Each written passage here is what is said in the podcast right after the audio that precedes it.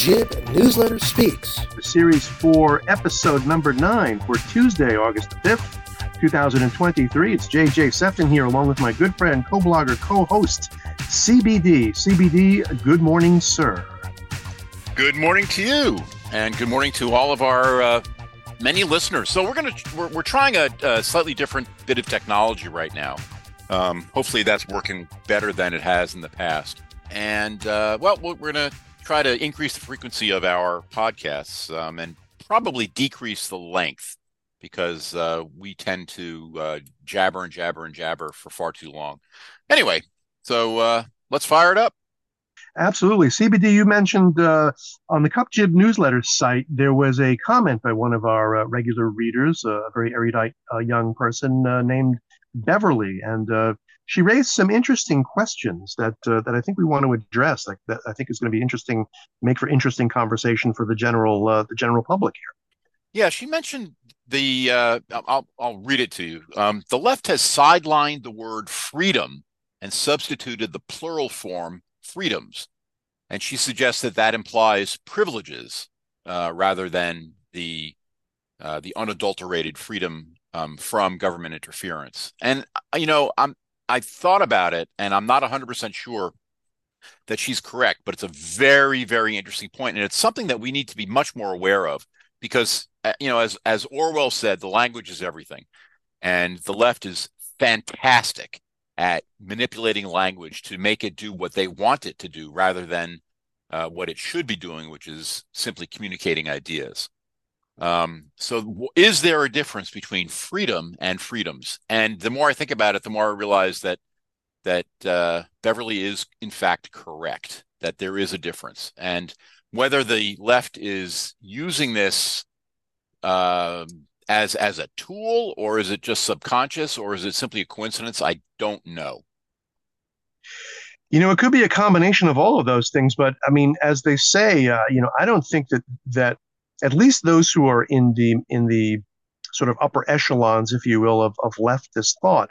I think they're very, very intentional about the things that they say and the things that they put out there first as theory or to test the waters to, uh, to, to gauge public reaction before they go ahead full bore and try to institute things. But a lot of this freedom versus freedoms, I think, goes back to both not not only Obama, but even before that, as you mentioned, um, you know, CBD, you know, freedom freedom and then overarching freedom from tyranny of government that that that that is embodied in the individual to the freedoms which are basically things that the government uh, doles out to uh, to people and of course can at any moment take them away. It started with um, you know Roosevelt had his four freedoms uh, the freedom from want, the freedom you know, freedom from a job, or, or, whatever it was. It was like it was sort of antithetical to the Constitution. When you look at it, you kind of think, well, yeah, maybe you know Roosevelt's right. Yeah, we want the freedom from want, but you can't have freedom from want. You'll always people will always human nature dictates that you'll always you know uh, be be hungry or want something, and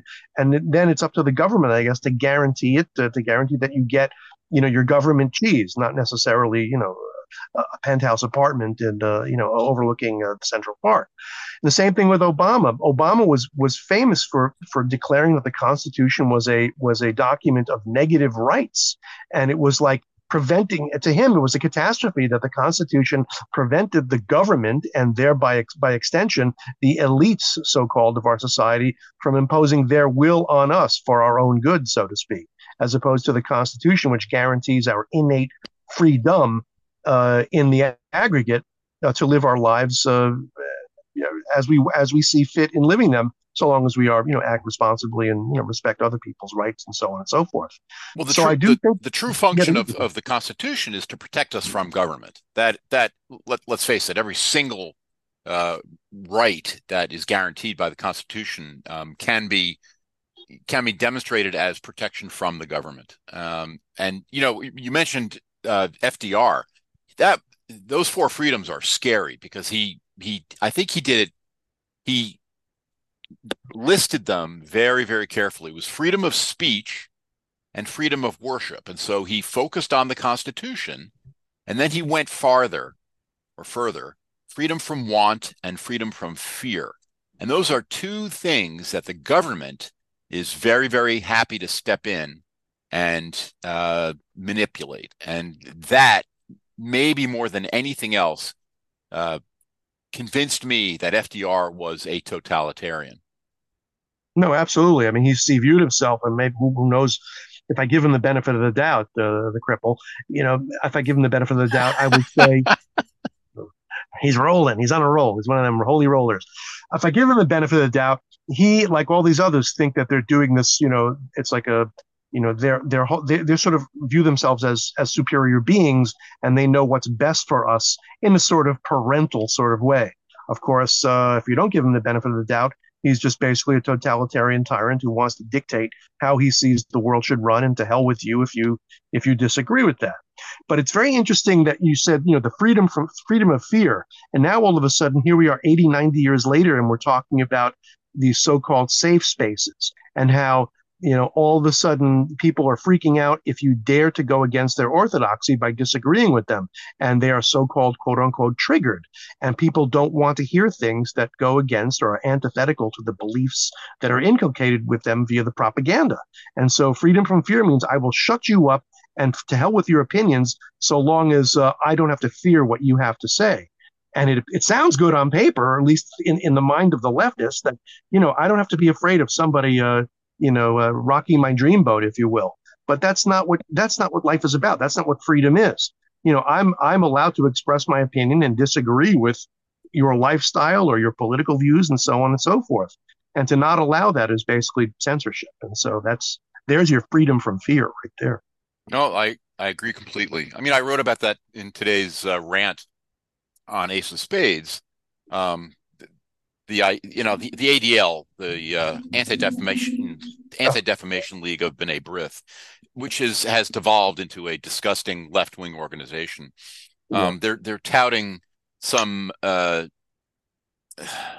God a public private partnership to tackle online hate um, and, and, of course, it is government and those that public-private partnership that will decide what is hate speech and what is not. And that's just terrifying to me. And the and the idea that some unelected bureaucrat is going to tell me what is legal and what is illegal to say is something that you know even 10 years ago America would have laughed at. But you know the the, the post 2020 America seems to be more and more comfortable with the idea of of blatant fascism, of blatant totalitarianism, um, masquerading yeah. as as protecting us, and this, you know, the freedom from fear and the freedom from want. Yeah, there was a, I believe there was a very horrifying poll. I forgot where it was from, maybe the last within the last month, saying a majority of young Americans that are coming up have no problem with uh, censorship uh, as long as you know of, of hate speech quote unquote and what is hate speech hate speech is just anything any idea any notion that goes against the government line whatever that government line may be and that is a i mean that is just such a frightening thing and you know to think that this is you know in the united states of america or what is appearing to be more and more the former united states of america that this concept could even be mainstream to such a level is an absolutely frightening thing. So, I mean, I don't know where you where you go from there. It's it's it's it's out of control. Well, speaking about you, know, you mentioned that these laws, these these controls over our speech, of course, will not apply to the elites, and and that is, you know, that that more than anything else is the, I think, is the most important thing um, going on here, and that is that the elites have very, very carefully separated themselves from the herd. There is a two-tiered legal system. Everybody in the United States, if they're paying attention, realizes that. But uh, you know, the well, for instance, uh, the C40 Cities Climate Leadership Group, I think it's what it's called. Um, yeah. It was in the news recently.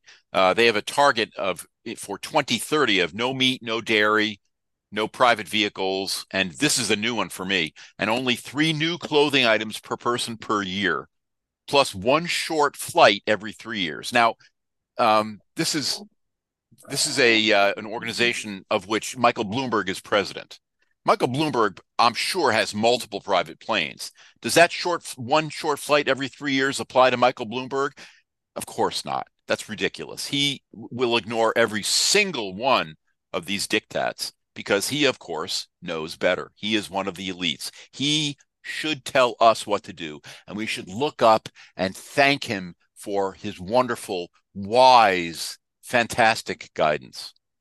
You know, as an aside, um, you know, we can blame Bill the Bolshevik for uh, for for destroying uh, my, my beloved hometown of New York City, and he sh- sure as hell took a wrecking ball to it on, on many fronts. But before him, it was Doomberg, it was Michelito Lolo Bloomberg, the, the midget, who basically decided that he knew better and he wanted to change New York uh, into into basically Amsterdam, and he got rid of he turned Broadway into a bike path. This is insanity. And a lot of streets became these malls and things, and he wanted to force people to use bicycles. And I'm saying this is this is madness because he had this vision that you know we, we shouldn't be using automobiles or this or that. And of course, as you point out, CBD, he'll be using automobiles and limousines and so on and so forth and private jets, you know, f- from now until kingdom come. But it's this madness of knowing how to knowing better than the market, than the forces of liberty, of freedom, of how to construct our society and how to do it better that leads to absolute disaster time and time and time again. Whether it's the mere inconvenience of turning a major artery into no more than a little, you know, into a bike path, that's bad enough. But then it, there's no difference between that and a Soviet five year plan or a, German, a Nazi German four year plan or whatever it is that, you know, that, that ultimately led to the deaths of millions of people and the suffering of millions more this is this is exactly where it leads. Madness. What, what's fascinating to me is that i mean these are these are all uh, little um, pretend theories that these people have. They're not they're not rigorous. They're not they're not tested. They are simply ideas. Michael bloomberg destroyed manhattan. Um, i don't know much about the outer boroughs but he certainly destroyed manhattan with these pedestrian malls that he created and, and allowing Citi Bike to take over uh, whole blocks with their ridiculous racks of bicycles that are used by a few thousand people in New York. I don't know, five, 10,000 people a day use them, and millions of commuters in New York, but five or 10,000 bicyclists ta- have taken control o- over Midtown Manhattan. But Manhattan used to have bad traffic, just like every major city in the world. You know, traffic was bad. You could deal with it. Um, it is so much worse than it ever has been in spite of the fact there are far fewer cars. And that's what really fascinates me. They just didn't do the math. They they cut capacity in New York down probably 50% because you know these choke points, you know, two lanes going to one, it destroys traffic all throughout Manhattan. All right. so that a few thousand cyclists can virtue signal. It, it's just amazing to me. And and the problem is that who has to drive into New York? Well, plumbers and electricians and uh, you know the, the, the middle class and the working class people who work in New York and need their cars, and they have no choice. But right. anyway, I'll stop ranting. It's yeah, it's, it's you know it, there's an anecdotal tale, and I can and I can verify where I used to live for for a time being in, in the neighborhood of Forest Hills. For those who are not aware, Forest Hills traditionally or now is was really elderly people, elderly Jewish residents, Russian community there. You know, it was it was it was it was an older older people. And what Bloomberg did is CBD these these bike lanes definitely came into the outer boroughs and along Queens Boulevard. He he basically banned parking and he put up these bike things and so on and so forth to the point where it destroyed uh, long-standing businesses. There used to be a delicatessen. I used to go there for years and years and years called Ben's Best. It's been in New York City for you know, for decades. And the, the, the poor guy who I knew the owner, he went out of business because all of a sudden people couldn't park their cars to pick things up. They couldn't, they couldn't literally get to, to his store, which was right on, literally facing one of the busiest streets, uh, thoroughfares in the entire city. And yet, because of Bloomberg's bike mania, he, he destroyed foot traffic and he destroyed automobile traffic. I mean, what elderly person is going to get on a bicycle to go pick up his corned beef? You know what I mean? So, and that's just one that's just one example of how these unintended consequences, uh, asterisk on that for a moment, have disastrous effects. They just don't think it through. They go ahead and they just institute the policy because they think it's for it's for the good of uh, you know it'll assuage their whatever whatever fantasy they have about uh, shaping the world. And as a, maybe they do know that it's going to destroy businesses, and they don't give a damn about it. And that's a whole other you know kettle of fish. But this whole 2030 climate thing, we're just going to go like, like with fossil fuels, with cutting off pumping oil. We're just going to cut it off because saving the planet and global warming and blah blah blah. Meanwhile, what does it do? Puts tens of thousands of people out of work, drives up the cost of energy, drives up the cost of everything related with energy, which is basically everything. Which is everything. Yeah. Everything. And this is and this is this is our economy today. And here Biden is uh, is boasting about Bidenomics or his handlers are. It's a joke. It's ridiculous, but it has lethal consequences for our society. And if they do decide that all of a sudden they're going to ban beef, they're going to ban whatever fossil fuels, they're going to ban automobiles, and you can only have one slice of toilet paper a week per Sheryl Crow or whatever it is, this is not going to end well. Hopefully, it angers people. I don't know.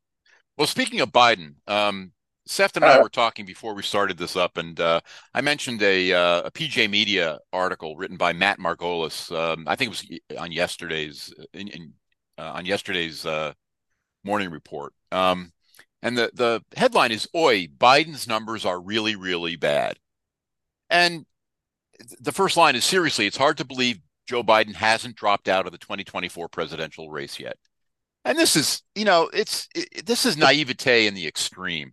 I mean, the idea that his polling numbers matter a, a whit to the Democrat apparatus is ridiculous. They are going to do what they want to do. They'll ignore the polls and and create a win using their cheat and their and their far far better uh, mechanism for getting out the vote. Um, and they they simply don't care what the American people want. And for a for a right of center um, news organization to to take that seriously at, you know oh the polls oh they should recognize that the polls are are are speaking of the will of the people. It's it's it's embarrassing. You know this is mm-hmm. we are a, a post democratic society. We are a post vote society. And for them to ignore that is it's embarrassing.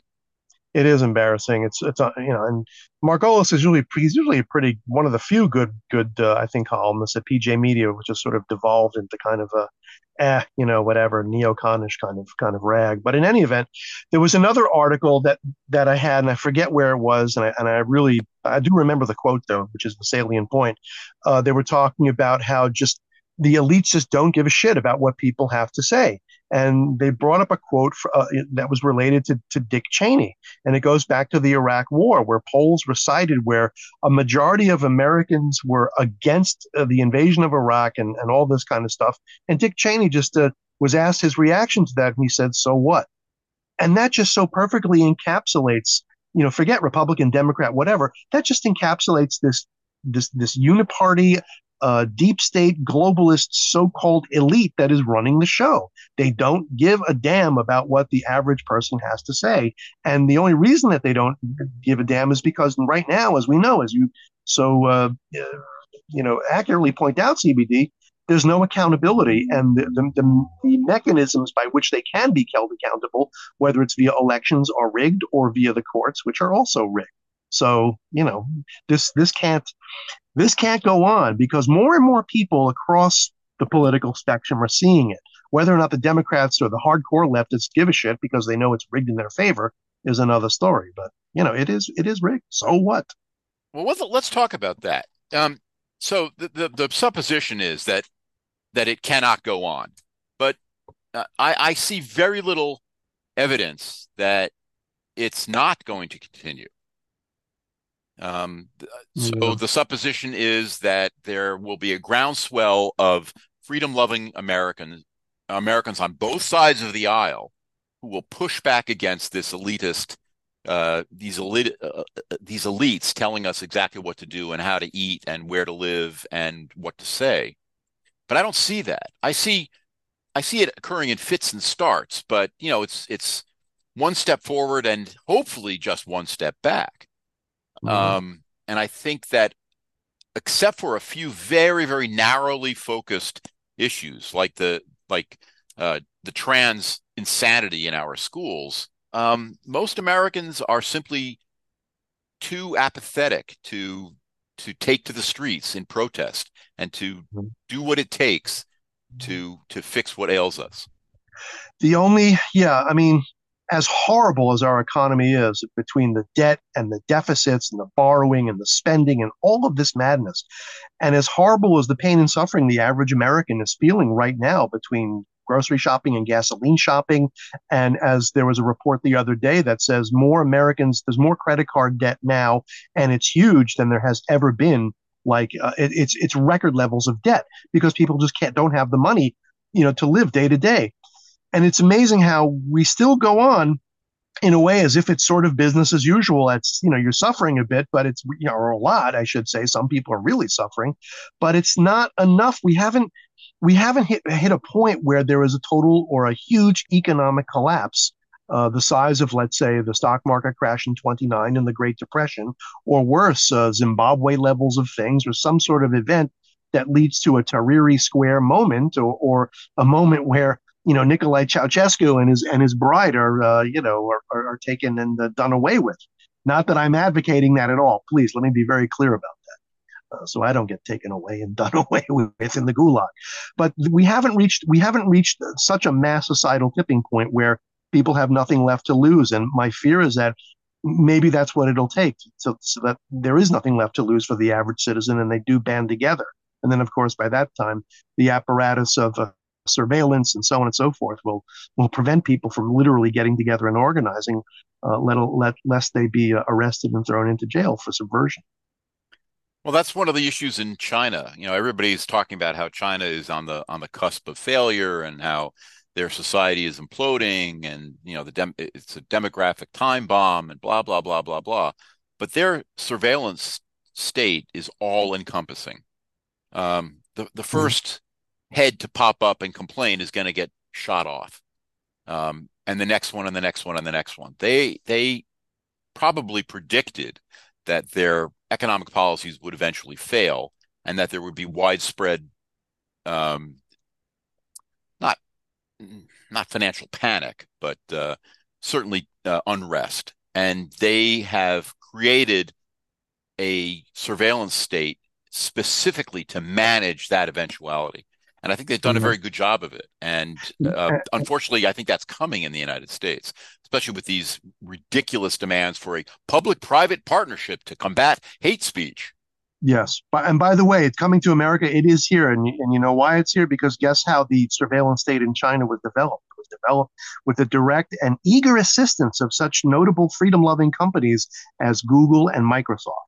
Oh, uh, yes. They were the ones who literally, without them, I don't know that the Chinese could have done it, or they probably could have done it, but it would have taken them a hell of a lot longer to do it than than without the help that, that we gave them, or perhaps even with the help that n- naturally they stole. Because there was another article today, as long as we're doing these sort of quick hits and going here and there, about thousands of uh, Chinese nationals who are literally like everywhere spying uh, for on us for the Chinese, whether it's in university think tanks or university laboratories or in corporate laboratories, research or on our mi- on our military bases. On our military, yeah, they're literally buying we're allowing them to buy land next to our military bases. We're also allowing them to buy up tracts and tracts and tens of thousands of acres of farmland. And I'm going, what is this all about? This is just whoever is responsible for this, Joe Biden, cough, cough, Mitch McConnell, cough, cough, uh, need to be really uh, held accountable. But of course, held accountable is a, uh, you know, is a laugh riot. Nobody's going to be held accountable for anything. So. Well, this is true. Yes, this is true. On that cheerful note, let's take a little bit of a break. We'll regroup and we'll uh, hit some other wonderful topics for you to uh, commit harikari with here on the Cut Jib News Radio Network. Stay tuned.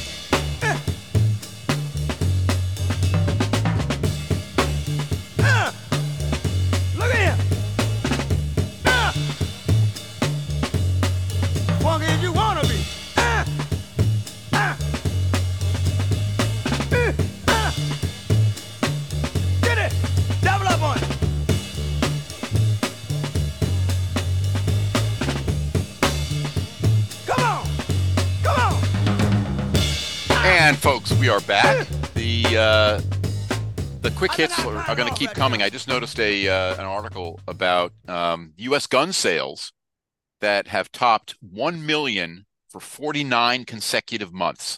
Now, that's a lot of guns, and uh, I've I've done my part, but I haven't bought a million.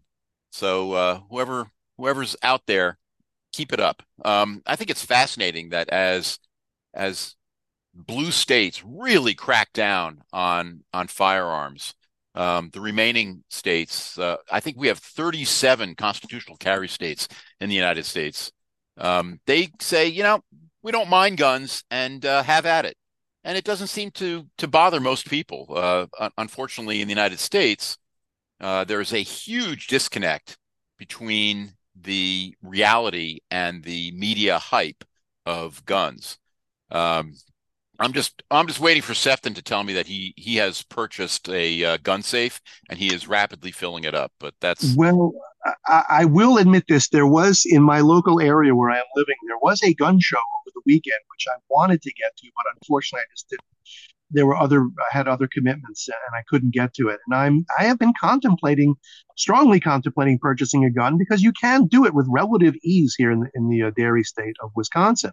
And even my wife, uh, for those of you who are not aware, my very liberal wife even she didn't necessarily flinch at that, which was kind of shocking and very pleasantly surprising to me. So there may be some uh, firearms in my immediate future if I can. My, my problem is uh, economics. It's a question of uh, being able to afford them at this point because uh, uh, my situation is a bit, uh, without going into too much de- detail, I'm on a bit of a fixed income. So it's, but, but something I think like that is a definite is a good purchase. It's an insurance policy, uh, not necessarily just for you know home invaders, which luckily I don't we don't really have that too much where I am at all. It's a fairly safe uh, burg where I live at, but uh, when the proverbial uh, spaghetti hits the fan, so to speak, uh, on a national level, it's good to to as we say be prepared, and I will. I definitely am looking into that as we speak. You know, i have always been fascinated by the idea of demonizing guns. Um, I find that the, the most pleasing reaction I get from people is, "Oh yeah, I don't care. No, I don't like guns, but I don't give a shit what you do." That's perfect. Mm-hmm. That's exact. That's that's a quintessentially American reaction. You know, the the Second Amendment doesn't say that everybody has to have a gun, although I wish it did. No, no, no, I didn't mean that, folks. Well, yes, I did. Not not everybody, uh, CBD. Well, yes, that's gun, true. Just just conservatives like me.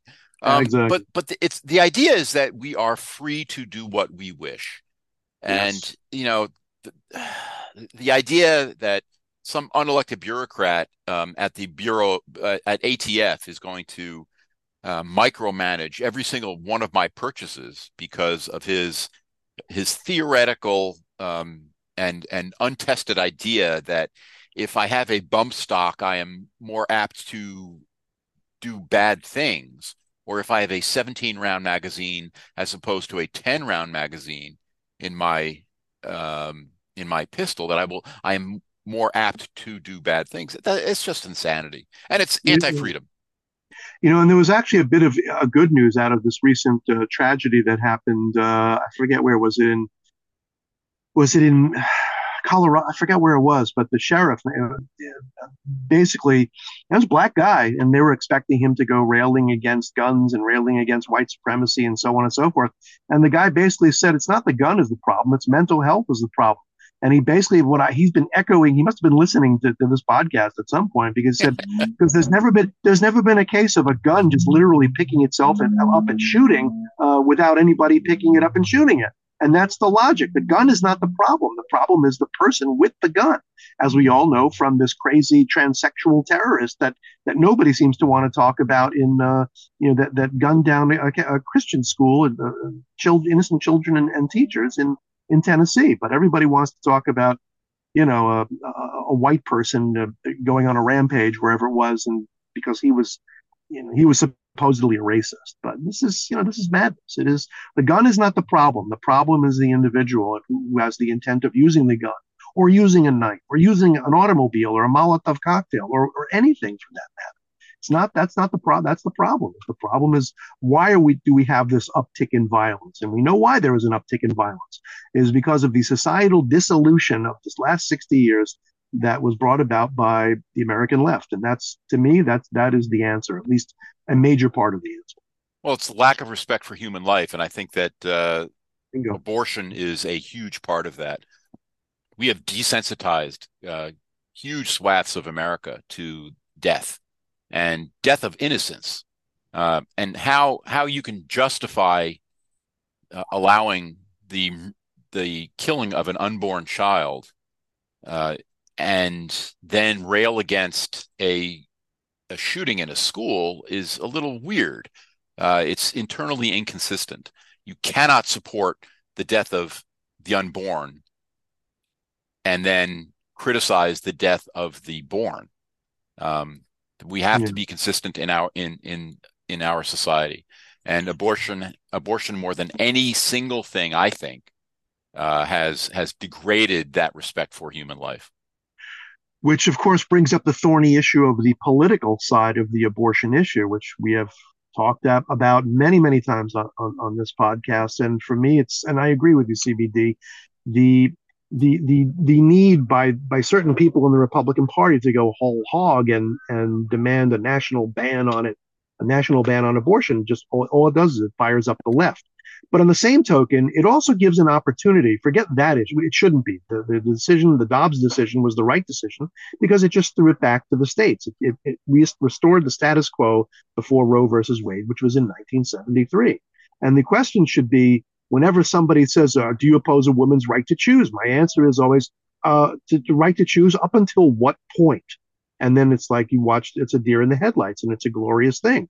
Do you mean uh, what? After three weeks, after four weeks, after two months, three months, second trimester, when you're crowning, when your water breaks, at, at, when you're two years old, which is what uh, Obama's science advisor John Holdren actually advocated. Said people aren't really fully formed until they're two years old which essentially means he said you can abort someone when they're two years old up until that point. So it's a question of at what point where do we draw the line? There's got to be a, a, a lawn, a line drawn somewhere that's that that we can put this issue to bed. But they don't want to put it to bed because it's too strong politically. Then you have idiots like Lindsey Graham who sabotaged the 2022 election by going crazy. So, ugh, what a mess. Well, a mess. I'm going to make my uh, semi-regular plea to uh, shut the fuck up about abortion for uh, the next uh, 18 months or 14 months. Mm-hmm. Um, I think that uh, that the right, that the conservative um, right has to calm down, accept the win, the fantastic, amazing, significant win with Dobbs, and mm-hmm. just calm down. No more talk about uh, about national laws about uh, governing abortion. None of that. Just you know, whenever it's brought up, just say, you mm-hmm. know, uh, Dobbs has returned the question to the states where I think it's appropriate. Um, so you should probably speak with your state legislatures. Well, you know, there's the toothpaste is out of the tube, and they are going to make it a national issue. So we Absolutely. better know how to we better know how to argue the case from a moral standpoint and say, well, look, let's, uh, like I said, at what point is it okay? You want you want the right to choose. At what point do you not have the right to choose? And make them make them stand by their position, whatever that position is, or show the inconsistency of their position and make them look like idiots and then go in for the kill. But you're absolutely right. This whole notion of, of, of the, the national issue is, is madness. And I don't, I wouldn't even want a national ban on abortion it is up to the states. If, we are constitutional conservatives, if we if we promote the Ninth and Tenth Amendment like we always do, then we too have to shut the fuck up about imposing a will, no matter how justified it might be from a moral standpoint. You can't impose your will on the people in that regard. I agree with that. So you know, one thing or the other, folks. Okay, well, we've solved that issue. So we what's next? Well, Biden was in, uh, as we talk about Joe Biden and his wonderful economy, he was in Pennsylvania railing against Donald Trump and calling him basically, you know, the man, which was, which was, it would be laughable if it wasn't so disgusting. He was basically saying Donald Trump never created a job in his life. This from a man who has literally gonifed his way everywhere he's been for the last 50 years. Forgetting about Donald Trump's uh, miraculous presidency when it came as best he could to tariffs, taxation, and energy, which led to the, the greatest job boom in American history, um, his his position, his his life as an entrepreneur, as a real estate developer, as an employer, as a as a hotelier, has created thousands upon thousands of jobs over the last 50 years since he's been, you know, working with his dad and working on his own. So it's just such a ridiculous thing. Meanwhile, we have the United Auto Workers fretting and moaning that uh, because of this Green New Deal, they're going to lose 20% of, of, of, auto manufacturing jobs, which, uh, as we discussed before we went on the air, CBD, well, that's tough darts, uh, UAW. You for years have supported the, the Democrat Party as champions of labor when they are anything but the champions of labor. And now you're going to suffer the comp- consequences of just being political cannon fodder now that they've achieved their power and they don't need you anymore. Well, this uh, actually, uh, Buck Throckmorton wrote yesterday in a post on Ace of Spades that um, that he spoke about the uh, the the lack of a position in American politics for American labor. There is no uh, natural fit for them anymore. Um, uh, but of course, and, and, I made this point to him, and he agreed that uh, American labor has no place in American politics anymore. But the labor elites uh, which we alluded to uh, a little while ago, certainly mm-hmm. have a, a, place, and that is firmly in the clutches of the Democrat Party or the progressive wing of the Democrat Party, and that because there is a huge amount of money being funneled from, uh, in particular, the United Auto Workers uh, into Democrat coffers, and then of course it goes through the circular uh, pathway, you know, from pocket to pocket. Um, right. So, you know, as as cruel as this may sound, I don't give a shit that the UAW is going to lose twenty percent of its uh, of its members to low paying jobs. I don't care. Good for them. You know, it, shit happens. That's that. Well, you made that bed. Now you get to sleep in it. Absolutely. So the combination of you know uh, uh, over crazy regulations, crazy union demands, uh, the opening of the border and flooding us with with uh, you know migrants from all over the world, quote unquote, doing the jobs that Americans refuse to do, which is an expression that makes me sick to my stomach. All of these things have led to the dem- demise of American labor. Yep. And until at such point we can bring real jobs back and and the, the, the unions unions I don't think are really needed anymore. They haven't been needed for a long time. Well, 100 years ago, they certainly, well, 125 yeah, years ago, they certainly ago. were needed. Were needed. Um, but, but I, mean, uh, I agree. Yeah, yeah so yeah. it's just they, they've made their bed with these people and now they've got to suffer those consequences and it's it's too bad but you know get your mind right stop voting for people who do not have your interests at heart and never will have your interests at heart yeah.